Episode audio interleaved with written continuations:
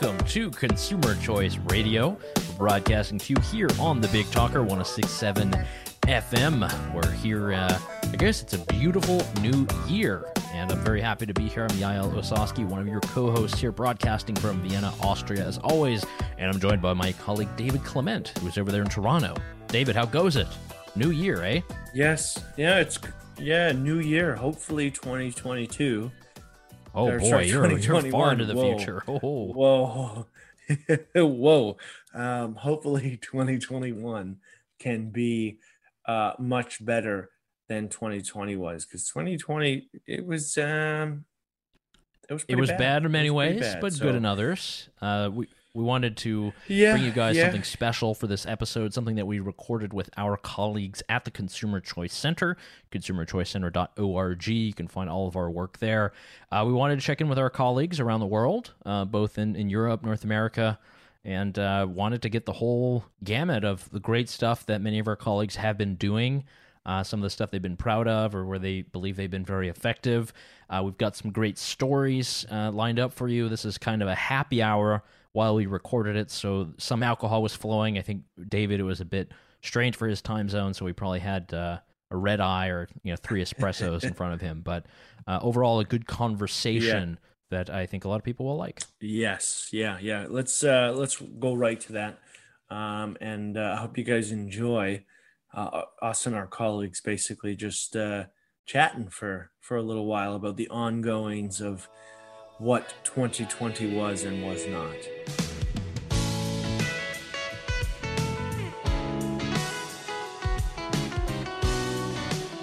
All right, guys, it's been a great year. Uh, there's a lot of stuff that we've been working on, and uh, we're still going to be working on, but times have been very interesting. And uh, kind of wanted to bring everyone around the table and on the radio to talk about how you know amazing the year was, our favorite projects, uh, most memorable moments, and uh, anything else we've been working on.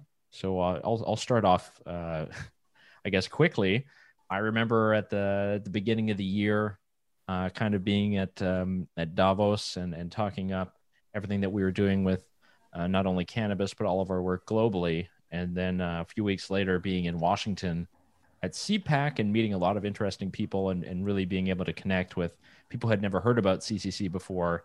And then uh, all of a sudden, I remember being in the uh, in the hotel room, hearing about the first uh, positive case at CPAC, and being completely freaked out that uh, you know I was I was one of the guys who had uh, been in the same room, like no one knew anything at that time.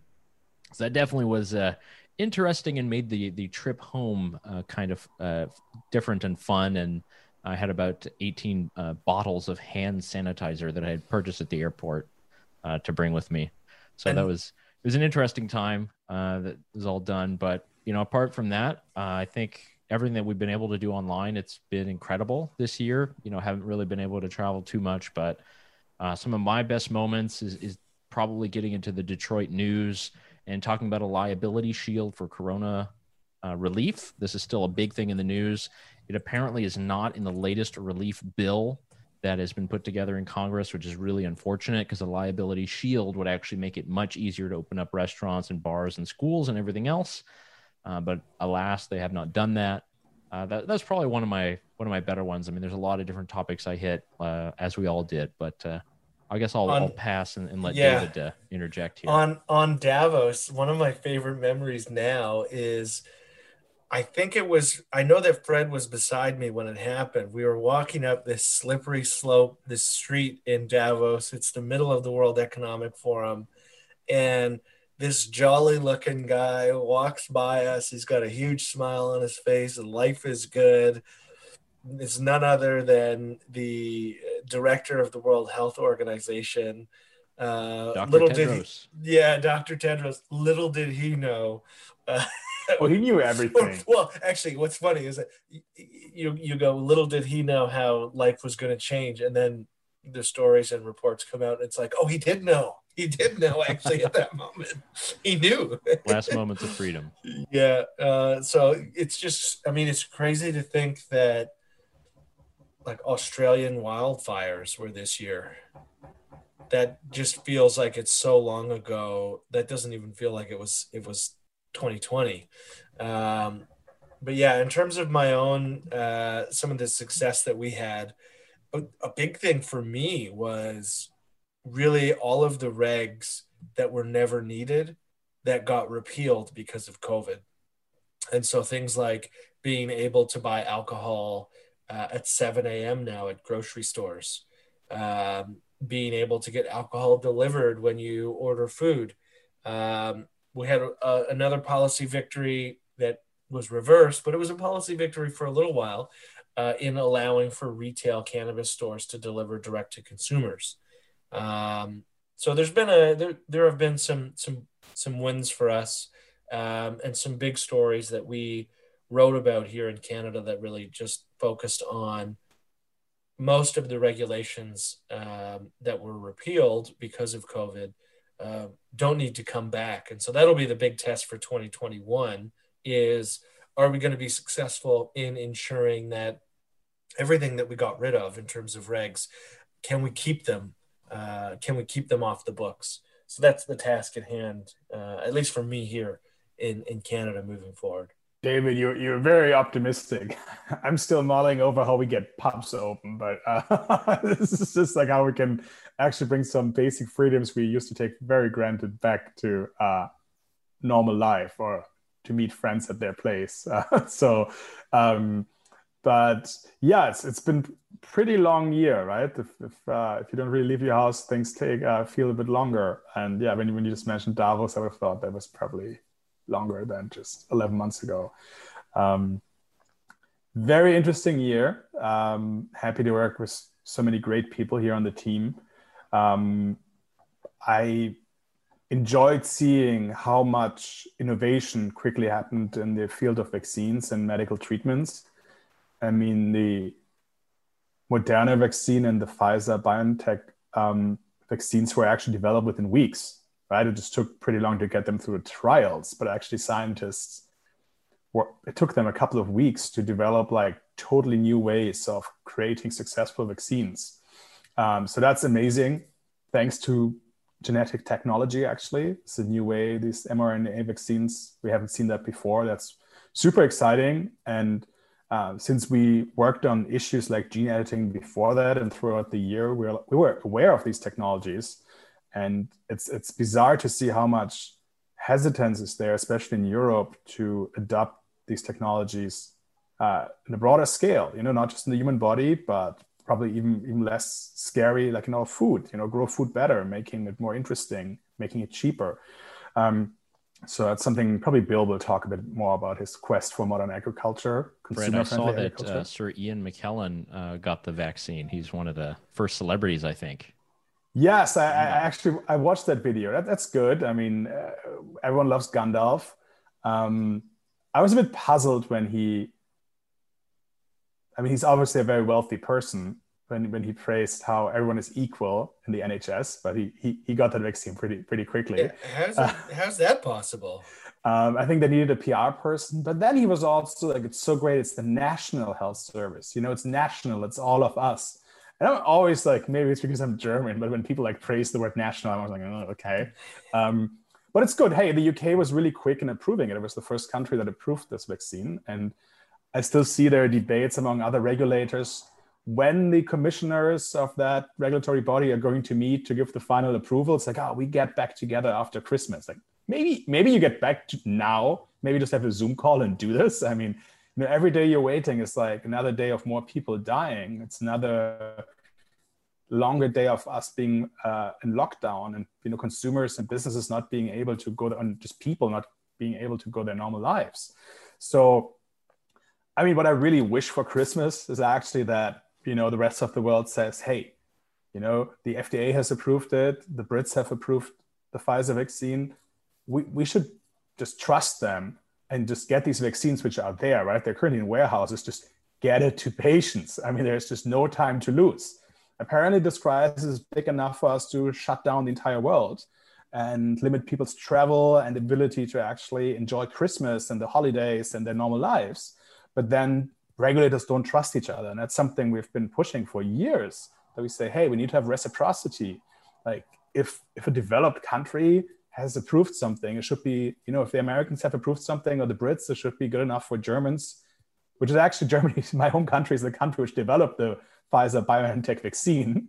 It's been developed there, but patients don't have access. It's just like, I mean, it's just insane, right? It's just political games. At the same time, the same people who play these games tell us also we have to stay at home. So still, still some probably post COVID, we need to do some cleanup there and just get to like a faster drug approval um, because this is just painful, expensive. People die. Uh, we're deprived of our basic liberties. So that's that's like unacceptable.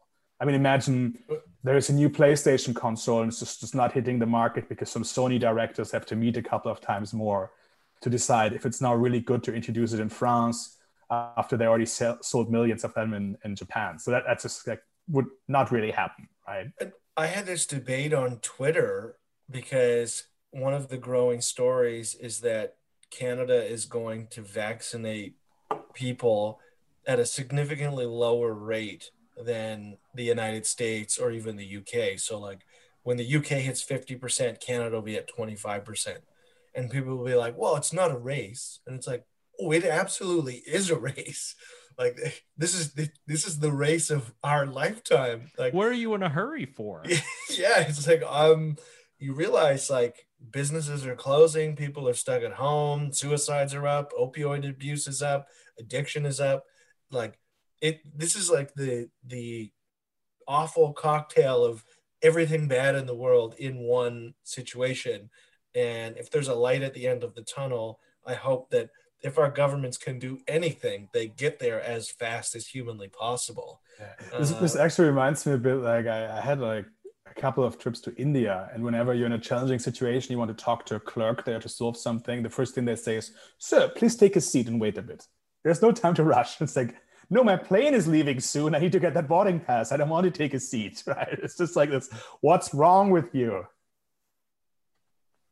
Yeah, just I mean, it's just like and it's uh, this also I, I know that you guys have weighed in on lockdowns and it, it's getting to the point where we're you're starting to see people just generally get anxious. Now, I can luckily say that we didn't have it as bad as our Italian colleagues, um, who should probably explain what it was like to actually be in Italy in that serious of a lockdown because a lot of people saw obviously headlines, but you guys lived through basic like real house arrest. Like, let me check your papers on the street. Um, I don't know if Luca or Fabio, you want to just give like an explanation of what this looked like so that people who are listening can know what life was really like in Italy when it was. You're acting pretty... like Luca followed the rules. of course he did. I act, you know, in the Always. first lockdown, I I did actually. I mean, I was going out. Yeah, I was going out, but just for essential things. In the second, third, fourth, I don't know. I, I lost the count now how many lockdown we have done. Uh, I think everybody is really tired here and we are not following anymore. But it was really feeling like uh, even not in a war zone, because at least when you are in a war zone, you know what you are expecting. But uh, seeing soldiers uh, in moment of peace uh, uh, in the main square of my hometown or in the main square of Milan, that's really scary. Like it was but not really scary because of, of the virus, which I mean, I'm healthy, I'm young. I know that it would not have caused any trouble, hopefully for me. But it was really scary because we arrived so far that we deployed the army to make sure that people were staying home. And now, still now, there are soldiers on the street checking over evening when we have a curfew between 10 and 5 a.m. You have checkpoint of soldier of uh, the army on in the street, not just the police, but also the army, which is really scary because basically 40 years of peace uh, blow out, blow up in like six months, nine months, I don't know. The entire constitution got thrown away, and we have one of the longest constitution of the world. We have 700 pages, so I think if it's not the longest, almost it is. Uh, yeah, so it was really scary, and it was weird. It was really weird uh, because you were feeling like being uh, in uh, literally in prison, like knowing that you did nothing wrong. You could not buy anything if not essential meal basically like you could not buy new toothbrush at the beginning so if you had to buy toothbrush you had to actually get a paper from the police to buy toothbrush i mean that's how insane it went after they really they take away some of these rules because it was clearly not uh, not good for anyone did you guys have people renting out their dogs? Because that was a story that was heard when the lockdowns got real bad. That markets like, everywhere. They would let you walk your dog, and so people would call up their friends who had dogs and be like, "Hey, can I walk your Can I walk your dog?" So just so that they could get outside. We were not allowed to walk dogs. We were not allowed to uh, during the full lockdown. March, uh, we, it was like a Chinese lockdown. I think France. So we were not allowed. Rule. Jeez. France, no, France was a bit better. Like you could actually walk. Uh, within, we only within one to... kilometer of your home, and you need to right. at, at least it was more than fifty square meter of uh, an apartment. You know. wow. Yeah, that's wild. Yeah, that's wild. Yeah, but just to comment on what Fred said, it's actually very interesting to see also how European Union was not able to boost innovation over its vaccine race. I mean, uh, for example of BioNTech and Pfizer, all of other vaccines are that works are American, and the two main manufacturers who actually develop vaccine in Europe, which is Sanofi and uh, um, the, the, the other one, which I forgot now, they did with Oxford, they were not successful, and that's uh, I think make a lot of uh, Hey, hey, hey, uh, the Pfizer vaccine is a German vaccine. It's just Pfizer yeah, yeah, no, exactly. Five, five except Where's for the headquarters of Pfizer. Yeah. No, well, it's true. It's uh, was done with uh, a, sure.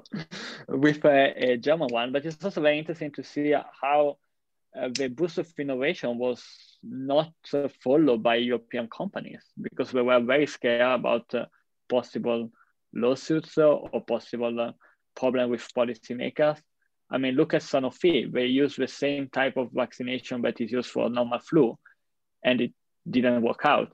And they said, saying because we were not sure if we could use actually new type of innovation or, or no, because it was not clear by law.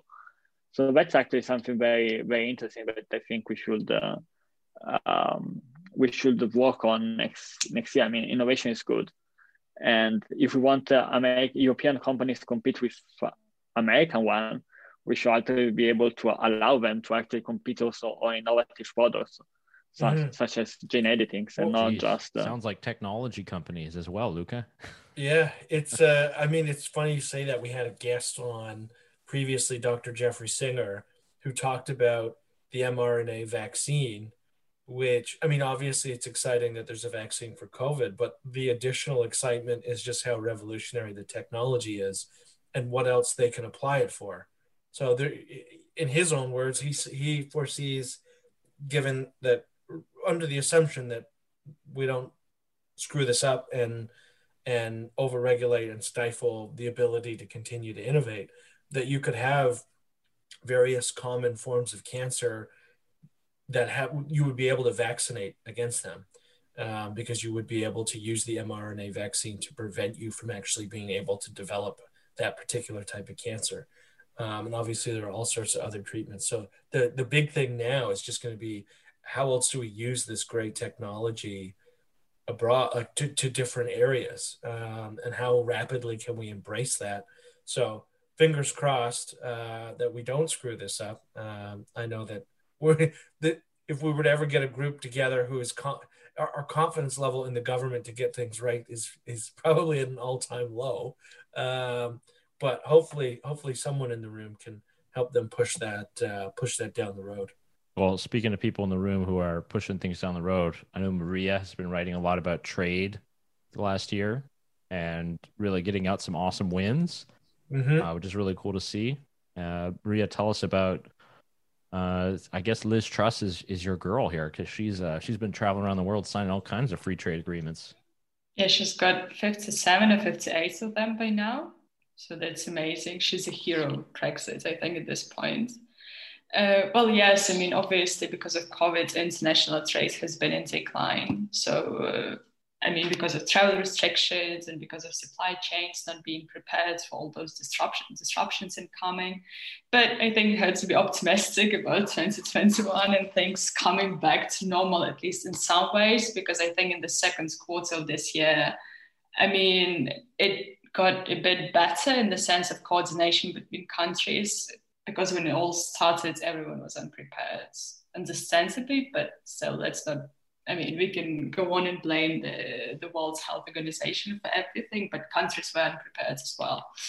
Um, so from this perspective, it's all been a bit doom and gloom for trade, but I think, I mean, where there's a challenge, there's also a, an opportunity, and I think it's exciting to see what's going to happen next, especially when it comes to Brexit trade deals. There's I wonder if you so have the CCC record for the most amount of tests taken.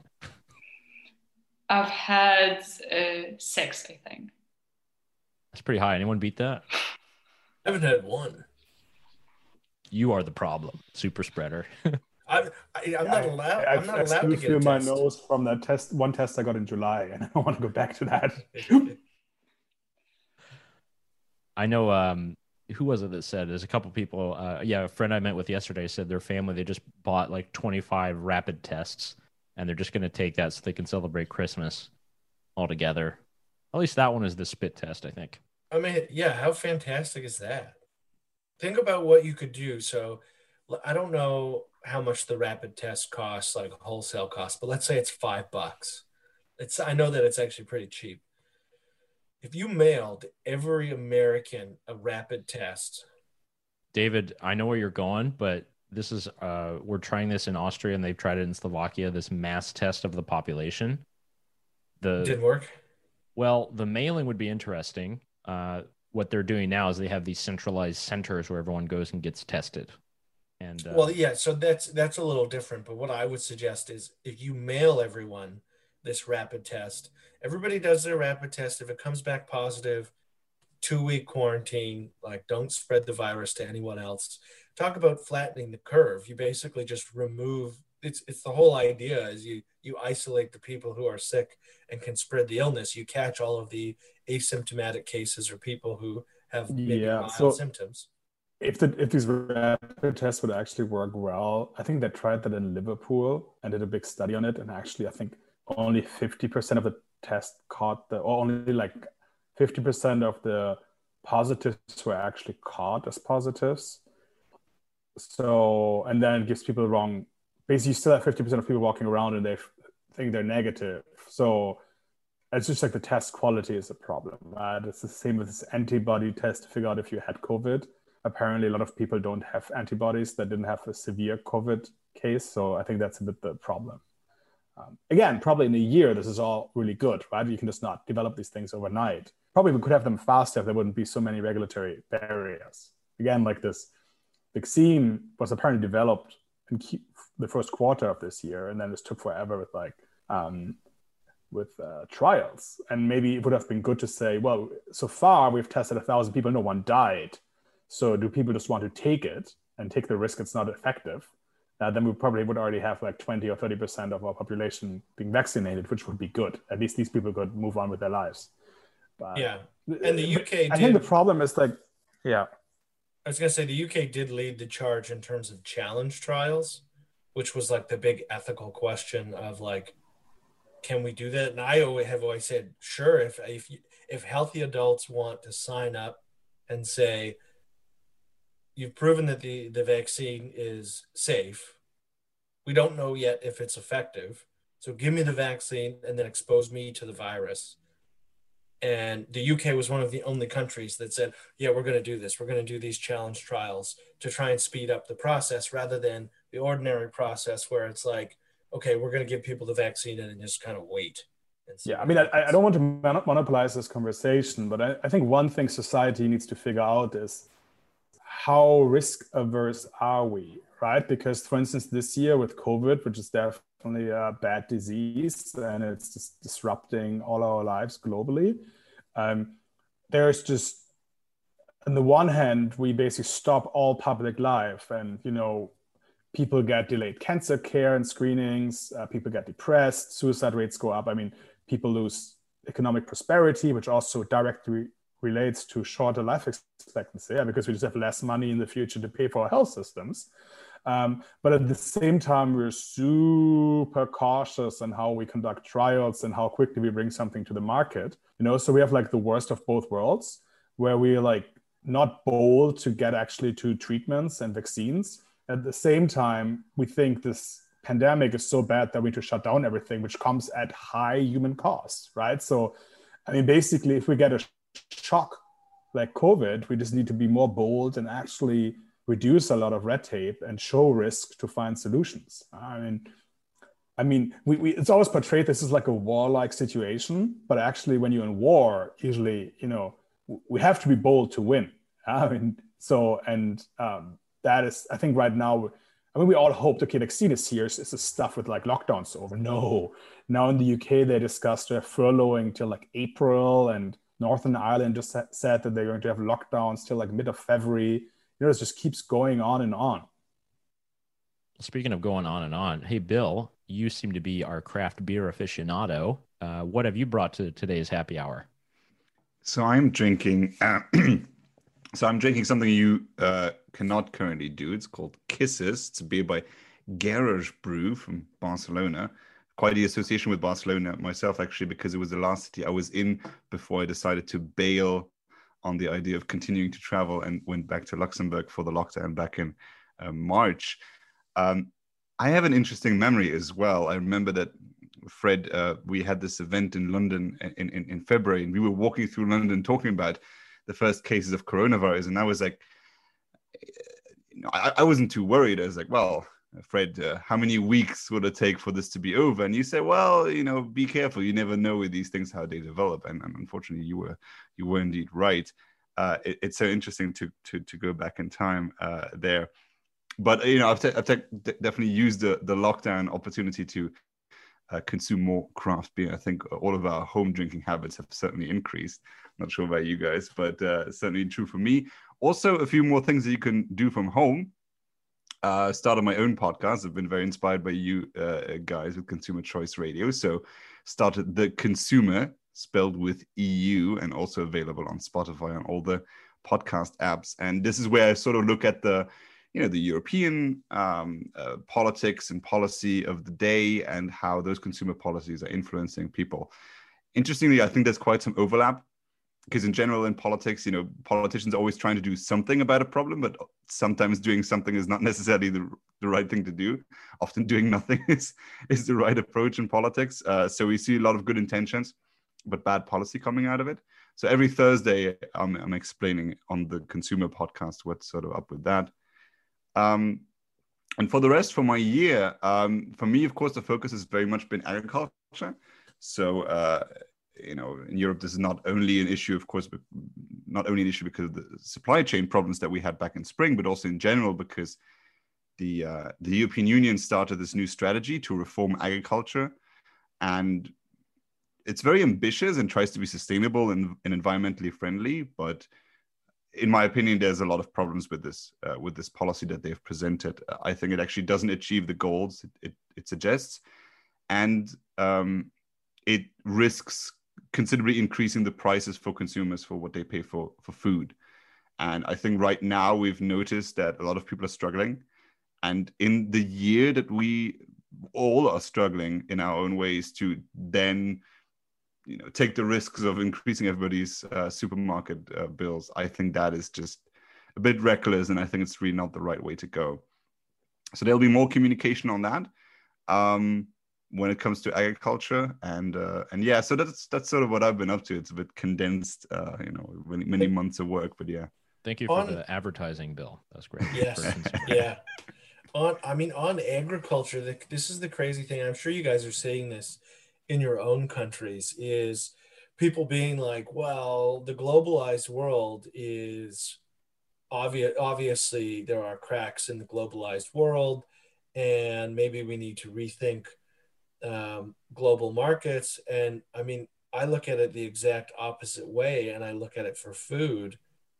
This was the ultimate stress test for the global market, and yet we all ate, we all had food Yes, maybe there were product shortages or supply chain hiccups, but all of us were able to go to grocery stores, even the Italians. Um, we like that. I think that shows you that the global marketplace is more resilient than we ever could have expected. And then you couple that with the with the vaccine. I mean, talk about a feat of globalization. It's a it's a brand new, innovative medical uh, intervention produced by an American German joint venture, sent from a production facility in Belgium to Germany to Kentucky to Canada, all within 30 hours of it being approved. I mean, that is the market at work, and that talk about global... a hole in one. Yeah, exactly. Um, so for me, the, the the naysayers are the people who want to look inward and restrict. It's like, guys, what what world are you living in? Like, this this was the ultimate test, and the global marketplace passed with flying colors. So the idea that we need to restrict, we need to uh, withdraw is just such a falsehood in my mind. Uh, I think that's going to be a big challenge for us. David, I think that's really important. So when kind of this COVID stuff started, in the first countries went to lockdowns, I started actually buying a lot of like instant noodles and vitamins, and I still have huge packs of fiber here. I don't even know how to eat but I was just worried. Okay, maybe it will be hard to get food. Uh, so bought like calories for like three months, something like this. Um, and um, grew a little bit of belly because suddenly I had all these instant noodle soups there. I just constantly ate throughout the first lockdown because they were taking away space and they didn't want to throw them away. Um, but actually, there were like only minor supply chain problems. Uh, and actually, yesterday morning, I realized, oh, I'm running out of toilet paper. Uh, and I went on Amazon, and three hours later, 12 beautiful new four ply rolls uh, showed up in front of my door. Yeah, so, and that's like also something I wrote about early in lockdown. You know, we should be thankful for these companies that maintain global supply chains. I know like lots of people have problems with Amazon because they think they're too big. But this year, especially for vulnerable people who did not want to leave their houses and did not want to go into a local grocery store, you know, like directly warehouse to home delivery within 12 hours is possible now. That was like unthinkable 10 years ago. Or you would have to pay like a huge markup asking a taxi to pick something up. And now you don't even really pay delivery fees for a lot of these services in many countries. So that's amazing. Uh, we didn't ne- we never ran out of exotic fruits, which definitely don't grow in Europe. Um, so, which is also a bit funny. Like I think the the first interview I gave from COVID was in Davos with a Canadian press, and my assumption was rather okay maybe there are some supply chain problems if something in china goes wrong and maybe it will take us a bit longer to get some electronics which was true. I think at some point you had to wait wait for some laptops for like two months or something like this. But the bigger problem was humans couldn't leave their houses anymore but everything else kept going and rolling with like minor disruptions but not much which is which is great right? We, we have this resilient global economy um, so we, we should be very thankful for all of this and not not fight the champions that actually deliver these things to us. And the one man global economy, Fabio, is also here on the line. Uh, Fabio, what uh, how about your year, man? You were thrown into many different uh, projects and situations, and you're you got one foot over there in Brazil and another in, in Europe. Uh, man of the yeah, people. that's true. I think uh, we started the year and I was very excited about traveling more and visiting new places. And for the CCC this year, I, I worked on my first um, index, which is the uh, passenger friendly airports in Latin America, which was great because I was really hoping to uh, enjoy many of the perks of, of, of, those airports. Fred earlier this year also worked on the European Railway Index here in Europe. And uh, I was really excited about going places and uh, using those services and checking out those places. Uh, I still would recommend ev- everyone hearing that to check them out. And if you're planning maybe next year, and hopefully we have more uh, opportunities to travel and go places to visit and plan your your your travel accordingly with those hubs. Uh, but yeah, that's that's one thing that I remember from this year that I was really excited, and uh, COVID COVID kind of bumped it up, bumped it up. But uh, uh nevertheless, uh, really interesting uh, projects that we worked. I also wanted to highlight the, um, the project about intellectual intellectual property in Brazil. Uh, I think we talked about uh, that over this call, and I think Fred uh, mentioned this um, many times this year how important intellectual property was to develop the vaccine and how it is important to fight many diseases. And in Brazil, uh, we are kind of uh, in a uh, in a um, place right now that uh, the Supreme Court may overrule one decision uh, that would that would be against patents and against intellectual property. So that's something that uh, we was we will continue to work next year, and we were going to follow this because uh, the next uh, voting would be will be in May. So that's something that we are, we are going to um, be looking very closely and trying to to help consumers in Brazil to get get past that. And I think one last thing that I that I wanted to bring uh, here today is in the beginning of the year we did uh, what should we be thankful for in 2020. So I think it's it's still very fresh, and uh, some of the reasons that we uh, numbered in the beginning of the year. The first one was first and foremost uh, our nurses and doctors, and that's still true. They are the uh, frontliners of, of this pandemic and they're still fighting which is we are very thankful for also remote remote working so uh, hopefully uh, we can next year try to get back to the office and see some people face to face but it allowed us to uh, work this year uh, and get things done without many many distress i think so that that mm-hmm. was pretty cool maria worked also in the sharing economy index this year and this is one of the things that before she she released the index we said that sharing economy and delivering uh, delivery apps were uh, fundamental to the to the to going through this pandemic and ordering food online and receiving it at home uh, and helping the restaurants as we mentioned also before. Streaming services uh, catching up with netflix and uh, all the series that we, we couldn't before. And also the last thing e-pharmacies and online consultations. That was for example in brazil something new that was not allowed. But because of the covid they they uh, changed the rule and they allowed to uh, online consultations and uh, e-prescriptions. So that was a big win i think in brazil so yeah i think we we have a lot of things to be thankful for in 2020 and i'm, I'm hopeful for 2021 but uh, many lessons learned and i think we we were uh, in all issues i think this year. So very happy about that. Good man.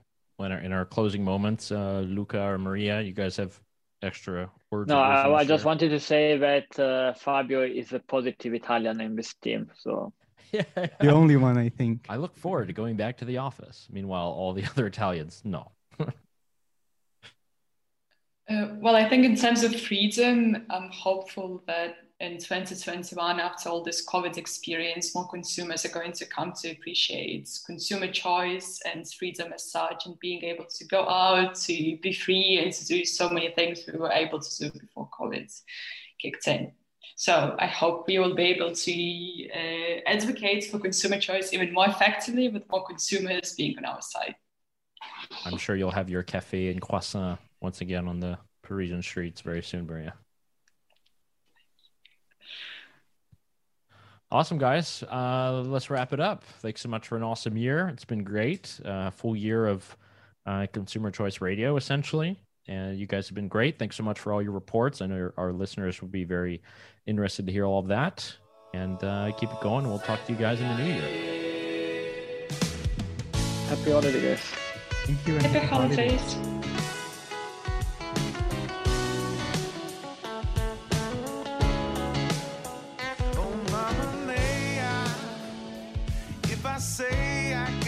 go. There's this place down by the coast.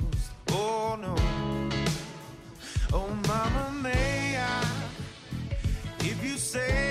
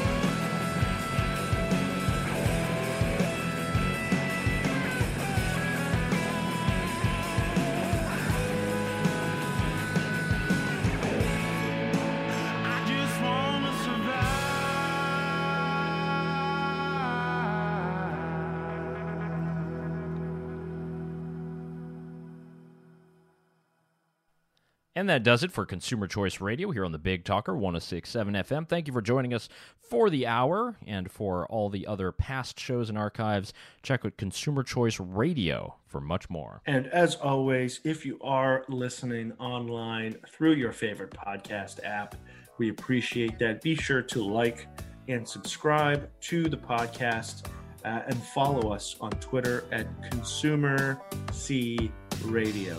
Uh, thanks again.